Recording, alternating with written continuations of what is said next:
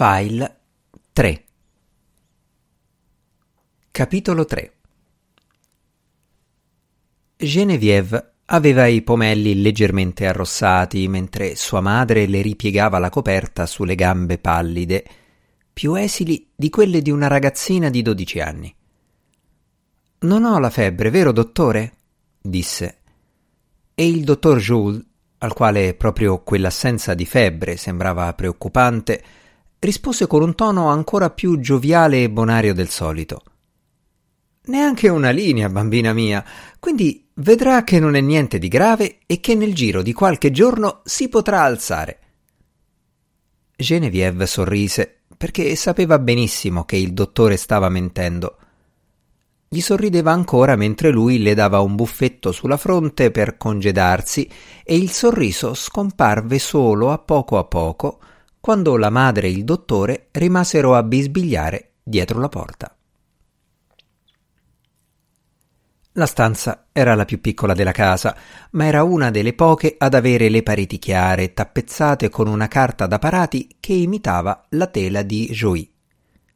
Sopra il camino di marmo nero, in una cornice ovale nera e dorata, c'era una vecchissima foto di una donna con i capelli tirati indietro, un corsetto austero e il collo stretto in un alto davantino. La donna, che avrà avuto sì e no 25 anni, aveva i lineamenti delicati, più delicati di quelli della madre di Genevieve e di quelli della stessa Genevieve. E nell'album c'era un'altra foto che la ritraeva in tenuta da amazzone. Era la bisnonna di Genevieve. Tanto tempo prima aveva occupato quella stanza e lì era morta giovanissima, dando alla luce il primo figlio. È la cosa migliore per la vostra e la mia tranquillità, concluse il dottor Jules dopo aver proposto di chiamare uno specialista per un consulto. La borsa e la bombetta gli erano d'intralcio. Scendeva le scale dietro Matilde, fermandosi ogni due o tre gradini per parlare si sentì una macchina parcheggiare davanti alla porta, poi una violenta scampanellata. Elise andò ad aprire e lasciò ad aspettare nel corridoio una specie di gigante con indosso un vestito da caccia e un berretto sformato. Arrivederci, dottore. Grazie di essere venuto. Erano le dieci del mattino. Passando, Matilde lanciò un'occhiata furtiva a Nicot, uno dei più importanti fittavoli della famiglia. La riceverà mia sorella. Lo so. Per quanto lei fissasse il berretto del tizio, lui non avvertiva il minimo imbarazzo e se lo tenne in testa.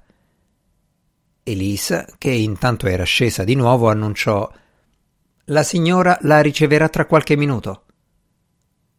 Non lo fecero accomodare non lo invitarono a entrare in una delle stanze, lo lasciarono in piedi nella fredda e grigia solitudine del corridoio. Quando tornò la madre, Genevieve le chiese Jacques è andato allo studio? Sì, come al solito. Mio padre è di sopra? Sì. Chi era alla porta? Un fittavolo che è venuto a parlare con tua zia come un'inferma, voleva essere messa al corrente di tutto quello che succedeva lontano dalla sua vista. Quando tornerà il dottore? Matilde metteva in ordine la stanza mentre in camera sua Paul Dean si vestiva con cura, come se dovesse andare a fare una visita con l'abito di seta e il cammeo montato in oro.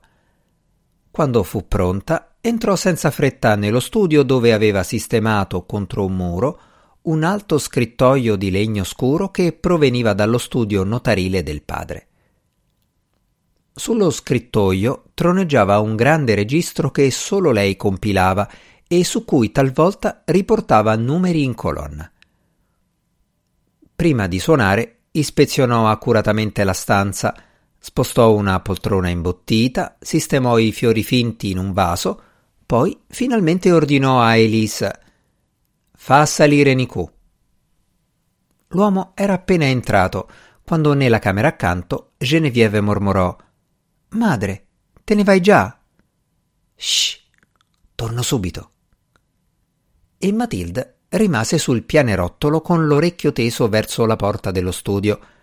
Sentì la sorella che diceva in tono pacato Prego, si accomodi. Se il berretto le dà impiccio, può consegnarlo alla cameriera. Sapevano tutti che Nico lo faceva apposta a non togliersi il berretto, a presentarsi da loro con gli stivali infangati, mentre nei giorni di festa si vestiva come si deve.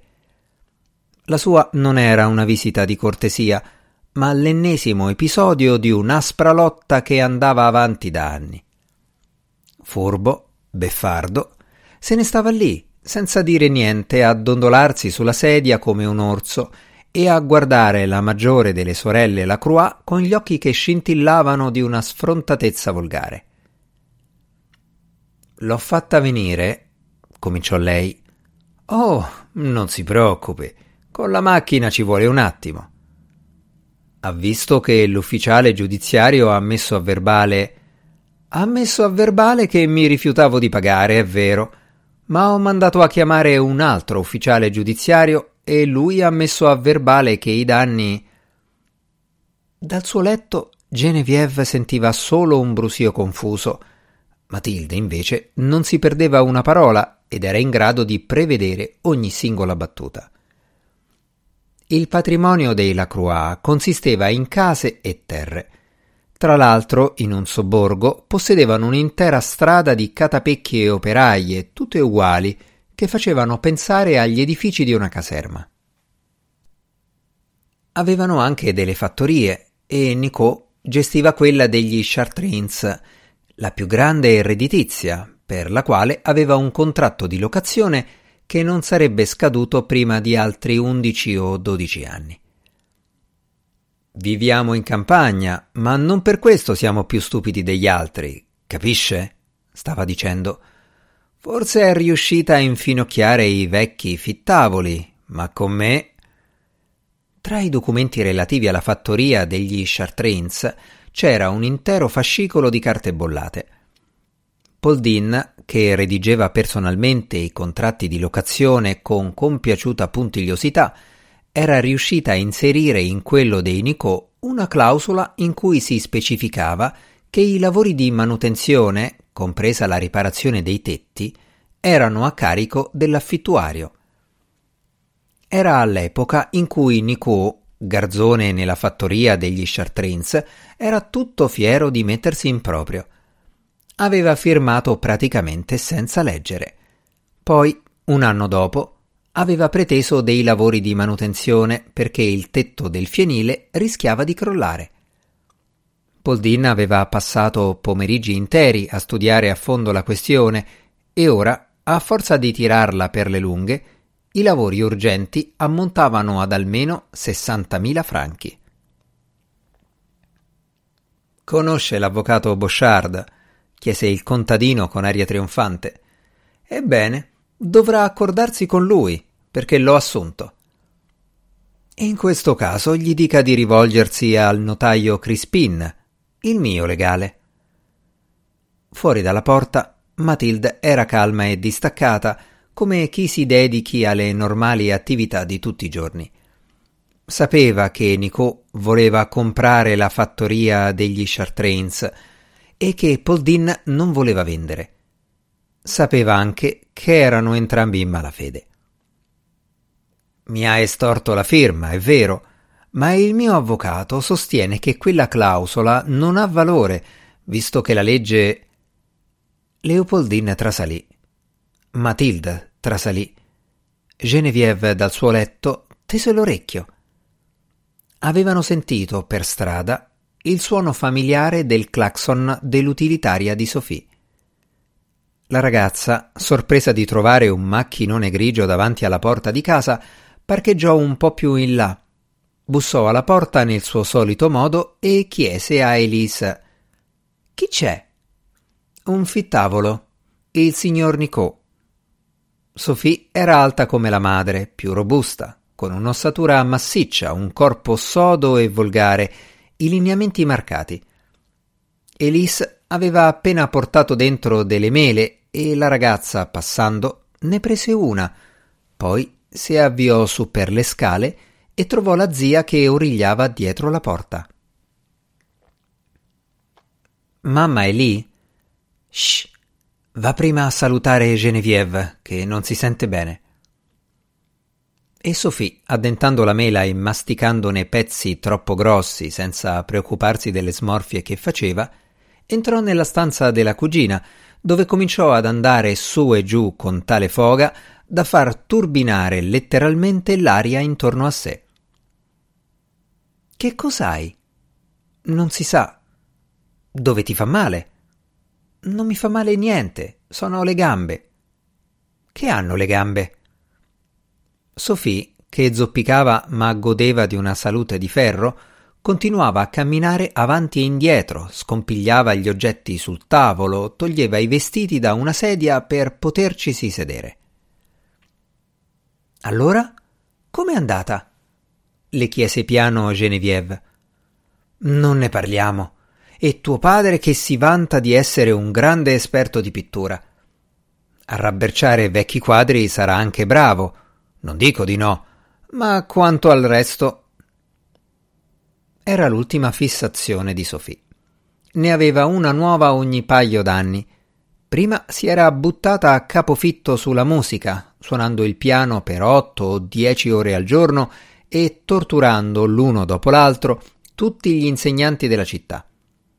Poi, un bel giorno, si era messa a cantare e alla fine aveva deciso di studiare pittura si era stabilita, quasi di prepotenza, nell'atelier dello zio al piano di sopra, dove per mesi aveva maneggiato i colori con la stessa violenza che metteva in tutto quello che faceva.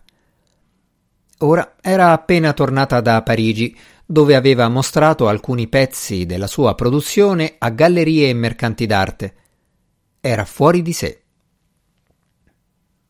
Mi hanno detto che si dipingeva così quarant'anni fa e per di più nelle accademie di provincia. Si alzò, aprì la porta, chiese alla zia: Non se n'è ancora andato. Shh!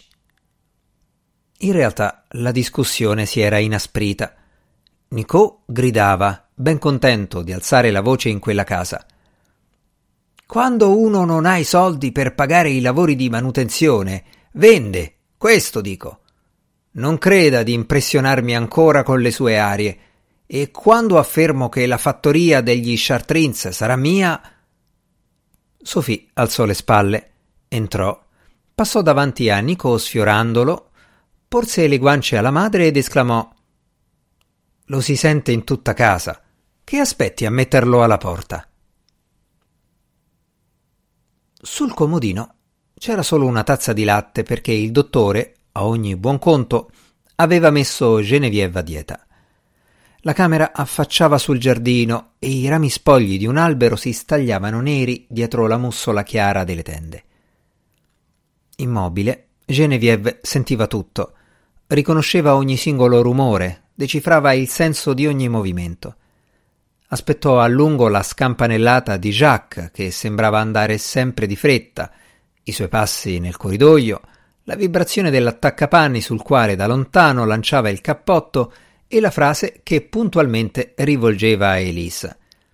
Che si mangia?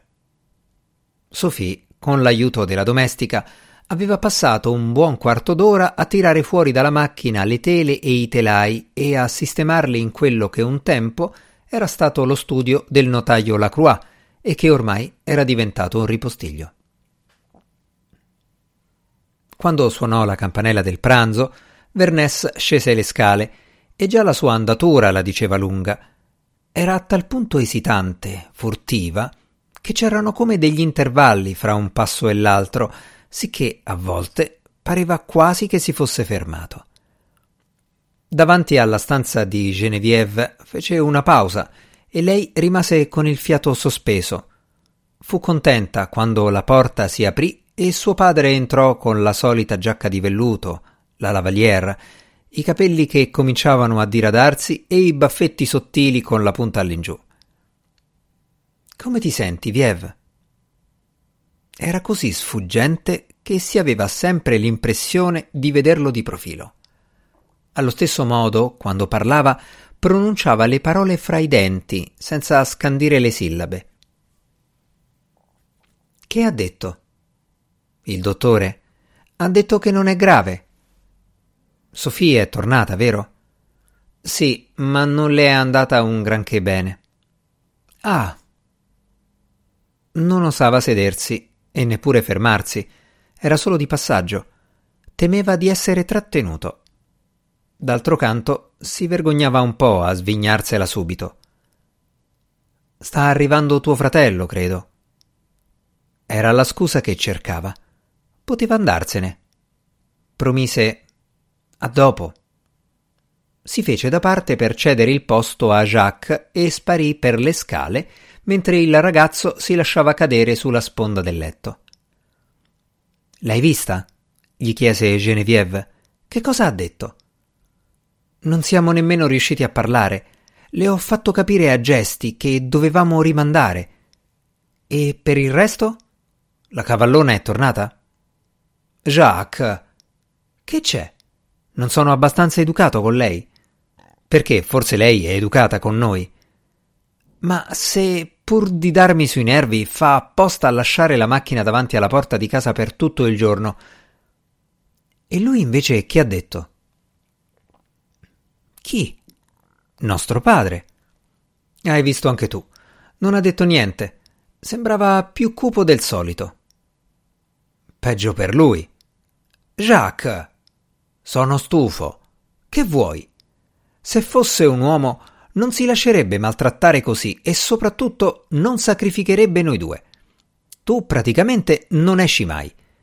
Alla fine ti sembra naturale vivere in questa casa nel modo in cui viviamo.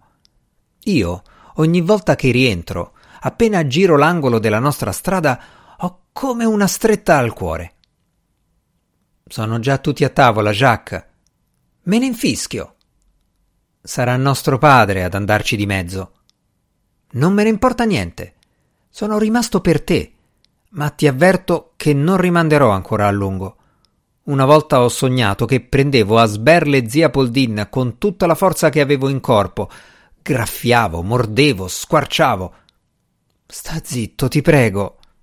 Beh, mi chiedo se prima o poi. Quasi senza accorgersene, mandò giù un sorso di latte. Come Sophie aveva sempre fame, sempre sete, sempre voglia di qualcosa. E quel giorno Genevieve notò con stupore che suo fratello e sua cugina avevano le stesse labbra carnose, lo stesso naso a patata, gli stessi occhi sporgenti. Scendi, Jacques, o ci sarà una scenata. Lui alzò le spalle e uscì. Poi tornò sui suoi passi per chiedere Non vuoi che ti porti qualcosa da mangiare? No, non ho fame.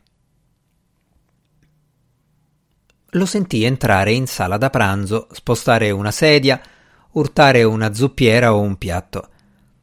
A quel punto finalmente le sembrò che nella stanza tornasse un po' di calma, che l'atmosfera diventasse più luminosa, l'aria più limpida, di una qualità diversa. Smosse le spalle per farle sprofondare nel calore dei cuscini e le sue labbra ebbero un fremito. Ave o Maria, piena di grazia. Lo sguardo, dopo aver vagato per un istante sui fiorellini della tappezzeria, si posò istintivamente sul ritratto con la cornice nera e dorata. Tu sei benedetta fra le donne, e benedetto è il frutto del tuo seno, Gesù. Improvvisamente avvertiva la gioia di essere lì, da sola, in camera sua, invece che con gli altri in sala da pranzo. Adesso e nell'ora della nostra morte. Amen. La donna del ritratto era morta in quella stanza, in quel letto, Forse sarebbe morta lì anche Genevieve, e magari sarebbe avvenuto presto. Adesso è nell'ora della nostra morte. Forse un giorno ci sarebbe stata un'altra ragazza al suo posto, una ragazza che avrebbe pregato guardando il ritratto. Piena di grazia, prega per noi peccatori. Ripeté, noi peccatori. E a quel punto accadde il miracolo. Il suo corpo parve farsi leggero come il suo spirito. Le immagini le si confusero davanti agli occhi quanto bastava perché la ragazza del ritratto cominciasse ad assomigliare alla Madonna della Chiesa e i suoi lineamenti prendessero vita. Piena di grazia. Sarebbe bastato pochissimo, un non nulla, un ultimo sforzo per arrivare a. non sapeva a cosa, a una vittoria definitiva, sovrumana. Adesso e nell'ora della nostra morte. Le bruciavano gli occhi, teneva le dita bianche come quelle di una morta intrecciate sopra la coperta. A un tratto si irrigidì, guardò insistentemente verso la porta, aprì la bocca. Non era successo niente, non aveva sentito niente, ma aveva avuto un tuffo al cuore come il giorno precedente in sala da pranzo, quando aveva gridato e come quella volta in cui pure aveva gridato prima che sua cugina cadesse dalla scala. La porta era chiusa e Genevieve non riusciva a calmarsi. Aspettava ansimando. Finalmente vide il pomello di porcellana che girava. Scorse una faccia, un paio di baffi, due occhi timorosi e mormorò rassicurata. Sei tu? Chiuse gli occhi li riaprì e vide suo padre seduto ai piedi del letto, suo padre che la fissava intensamente, ma che distolse lo sguardo non appena lei sollevò le palpebre. Padre, balbettò. Cercava a tastoni la mano di Vernès sulle lenzuola. Era turbata perché l'angoscia non accennava a svanire. Si girò di nuovo verso la porta, che era chiusa. Quando infine riuscì ad afferrare quelle dita contratte, disse Che cos'hai? Allora suo padre si abbandonò sul letto, sprofondando la faccia nel cuscino, e si mise a piangere come aveva fatto la sera prima nel corridoio. Faceva male vederlo piangere in quel modo. Si sentiva che quel pianto gli squarciava la gola, che i singhiozzi non volevano uscire. Padre, Sta zitta, sussurrò lui con un gesto smarrito. Ti assicuro che non sono poi tanto malata. Sta zitta. Padre, ti giuro che non ho intenzione di morire, che non morirò. Lui non ne poteva più. La supplicava di stare zitta una buona volta, di non continuare a torturarlo. Vedrai, padre, si sistemerà tutto. In quel momento entrò Jacques suo padre si tirò su di scatto, imbarazzato, spaventato, cercando invano di darsi un contegno. Che vuoi? chiese guardando altrove. Niente, ero venuto a salutare mia sorella. Negli occhi del giovane si leggevano una certa diffidenza e una totale mancanza d'affetto nei confronti del padre. Aspettò che se ne fosse andato, poi chiese a Viev che aveva? Che gli è preso? È preoccupato per me, credo. Immagina che io stia per morire. Jacques mugugnò poco convinto. Tu che ne pensi? gli chiese la sorella. Sempre la stessa cosa. C'è un segreto tra lui e nostra zia. Forse c'entra anche nostra madre. In ogni caso deve essere un segreto terribile, magari un delitto. Da fuori arrivava la voce di Sophie che parlava con la madre, quella sua voce inconfondibile anche a distanza. Vuoi che ti accompagni in macchina? No. Non posso venire con te? No. Che cosa c'è in quel sacchetto? Fratello e sorella si guardarono.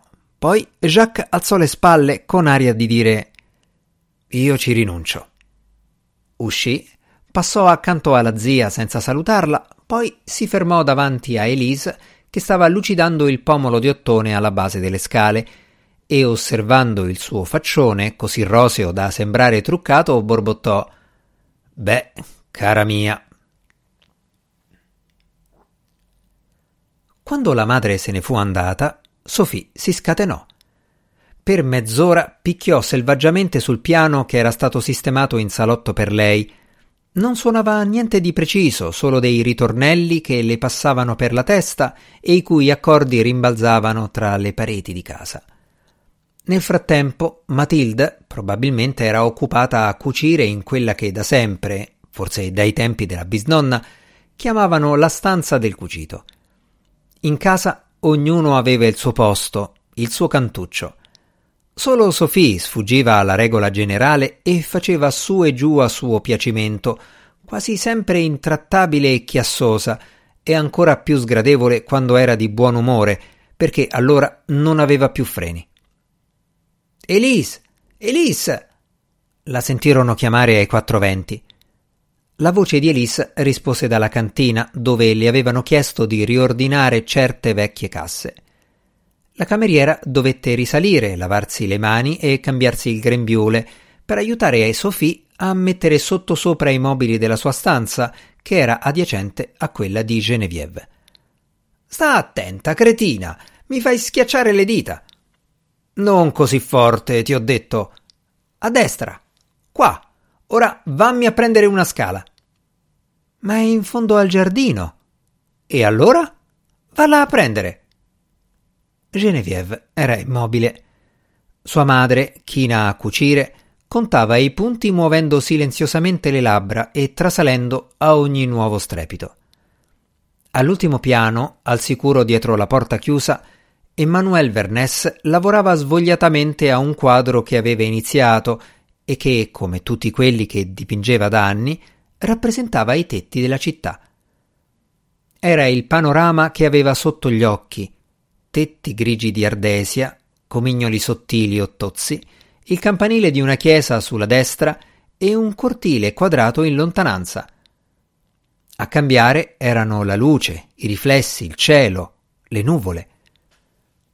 Su un altro cavalletto era appoggiato un piccolo dipinto della scuola di Teniers, ma Vernès, una ventina d'anni prima, aveva deciso una volta per tutte di dedicare solo la mattina al restauro dei quadri antichi e di riservare il pomeriggio alla propria arte. Dipingeva da seduto e solo piccole tele con pennelli sottili di martora. Di tanto in tanto riaccendeva la sigaretta che poco dopo lasciava spengere di nuovo, sicché il pavimento attorno a lui era disseminato di fiammiferi. Faceva lui stesso le pulizie lì dentro e siccome gli si arrossavano subito i pomelli, temeva sempre di essere tisico. Gli schiamazzi di Sofì non arrivavano fino a lui, o piuttosto gli arrivavano solo come un brusio anonimo, per cui poteva continuare indisturbato a rimuginare sugli stessi pensieri per ore. In fondo all'atelier, per terra, appoggiato al muro, c'era un quadro che non cambiava posto da 18 anni e che nessuno aveva mai avuto il coraggio di toccare. Era un ritratto incompiuto di Leopoldine, una Leopoldine trentenne, in piedi, con una mano poggiata su un tavolino di ebano intarsiato di madreperla. Emanuele, non molto abile nel rappresentare la figura umana, aveva dipinto quel ritratto alla maniera dei quadri che si fanno fare agli studenti a partire dai gessi. Leopoldine, ancora più alta che nella realtà, aveva la rigidità delle statue antiche, lo stesso incarnato terreo messo in risalto dal vestito di un rosa troppo tenue. Solo una piccola parte della tela aveva un aspetto davvero vivo, quella mano appoggiata sul tavolino, una mano sproporzionata, mostruosa, con un pollice così grande da risultare del tutto inverosimile. Il fracasso si avvicinava. Stava arrivando Sophie accompagnata da Elise. Si fece aprire la porta. Ti restituisco i tuoi telai. Non mi servono più. Si piantò davanti al quadro dello zio, alzò le spalle, ordinò alla cameriera Mettili dove vuoi. Quando Sophie tornò giù, Matilde chiuse la porta che aveva aperto appena appena per ascoltare. Poi la riaprì perché Elise era ancora al piano di sopra e la richiuse definitivamente solo quando Emmanuel rimase da solo nell'atelier. Non ti annoi? Chiese Sofia alla cugina. No. E tu? Mi chiedo che cosa sia andata a fare mia madre alle Havre. Non ha voluto essere accompagnata in macchina. Che altro è successo ultimamente? Non lo so. Non fare la misteriosa. È evidente che le cose vanno peggio del solito. Tua madre ha stampato in faccia quel suo sorrisetto cattivo e tiene la testa inclinata di lato. Cattivo segno. Tuo padre poi. Non la mangi quella pera? La mangiò lei, facendo un sacco di smorfie nel masticarla. Poi andò a guardare fuori dalla finestra e alla fine uscì sospirando. Che razza di casa! Scendeva la notte. Genevieve era troppo lontana dall'interruttore e a nessuno venne in mente che era rimasta al buio. Al piano di sopra passò almeno mezz'ora prima che Manuel pensasse ad accendere la lampada. Quanto a Matilde, ora si era messa a cucire a macchina e le vibrazioni si propagavano lungo il pavimento di legno. Poldin, intanto, sfiorava esistenze anonime. Aveva preso il treno. Nel suo scompartimento c'erano persone che parlavano e fumavano. Un contadino dallo sguardo ironico l'aveva sbirciata di sfuggita diverse volte e aveva dato di gomito al suo vicino. Ma la cosa non scalfiva minimamente il blocco di marmo in cui lei, seduta al suo posto, si era tramutata. Aveva camminato per strade dove aleggiava una nebbia fine che veniva dal mare ed era entrata in una farmacia deserta dove l'avevano vista confabulare in segreto con il farmacista. Ora stava aspettando in una pasticceria. Aveva ordinato un tè. La cameriera le aveva messo davanti dei dolci, ma lei non li guardava nemmeno. Avevano acceso le luci e nella sala c'erano specchi a tutte le pareti. Una mamma puliva la bocca alla sua bambina. Al di là dei vetri si vedevano passare delle persone. Un tram scampanellava. Niente turbava Leopoldine che sarebbe potuta rimanere così per ore, senza muoversi, assorta nei suoi pensieri. Il farmacista aveva detto Ripassi tra non meno di un'ora. Ogni tanto consultava l'orologio che aveva al polso. Allo scoccare dell'ora prese delle monete nella borsa per pagare il tè e uscì senza voltarsi indietro. Camminò a passi regolari, rasentando i muri delle case e infine girò la maniglia della farmacia. Dentro non c'era il farmacista, ma una sua dipendente in camice bianco. Lui evidentemente l'aveva avvertita, perché quella disse Prego, venga con me. La fece entrare in un laboratorio minuscolo, dove per sedersi c'era solo un alto sgabello e dove l'aspettava il farmacista che richiuse la porta. Immagino che se mi ha chiesto di analizzare questa zuppa è perché ha dei sospetti. Era un uomo barbuto, dall'aspetto trascurato, con la barba unta. Poldin lo rimise tranquillamente in riga. Hai i risultati dell'analisi? Beh, per l'appunto ho rilevato tracce di arsenico, ma non mi fraintenda, non mi faccia dire cose che non ho detto. Sono soltanto tracce è chiaro? Tracce. Quanto basta per avvelenare qualcuno? chiese lei senza scomporsi. Assolutamente no. La quantità è troppo scarsa. Anzi, credo addirittura che, se qualcuno avesse mangiato questa zuppa, non avrebbe avuto alcun fastidio. Forse solo un leggero malessere. Ma non è detto. Però, naturalmente, alla lunga Vuole dire che, a forza di mangiare zuppa avvelenata... Una cosa del genere è successa una decina di anni fa a Falais, dove una donna ci ha messo più di sei mesi per uccidere il marito. Quanto le devo? Posso chiederle se ha intenzione. Quanto le devo? ripeté lei aprendo la borsa. Venti franchi. È una situazione piuttosto delicata e. Ecco a lei. Grazie. E rimase seduta per una mezz'ora nella sala d'attesa della seconda classe. Prese il treno, non comprò il giornale e si limitò a guardare dritto davanti a sé per tutta la durata del viaggio. Erano le sette meno cinque quando arrivò a casa, ma non le ci vollero più di cinque minuti per cambiarsi e appena suonò la campanella della cena, scese in sala da pranzo, si sedette e controllò che ci fossero tutti. Vernès sembrava indisposto. Jacques teneva gli occhi fissi sul piatto. Sophie aveva già cominciato a mangiare un pezzo di pane. Poldin, come faceva ogni giorno, immerse il mestolo d'argento nella zuppiera, servì tutti tranne se stessa e, scrutando il cognato, scandì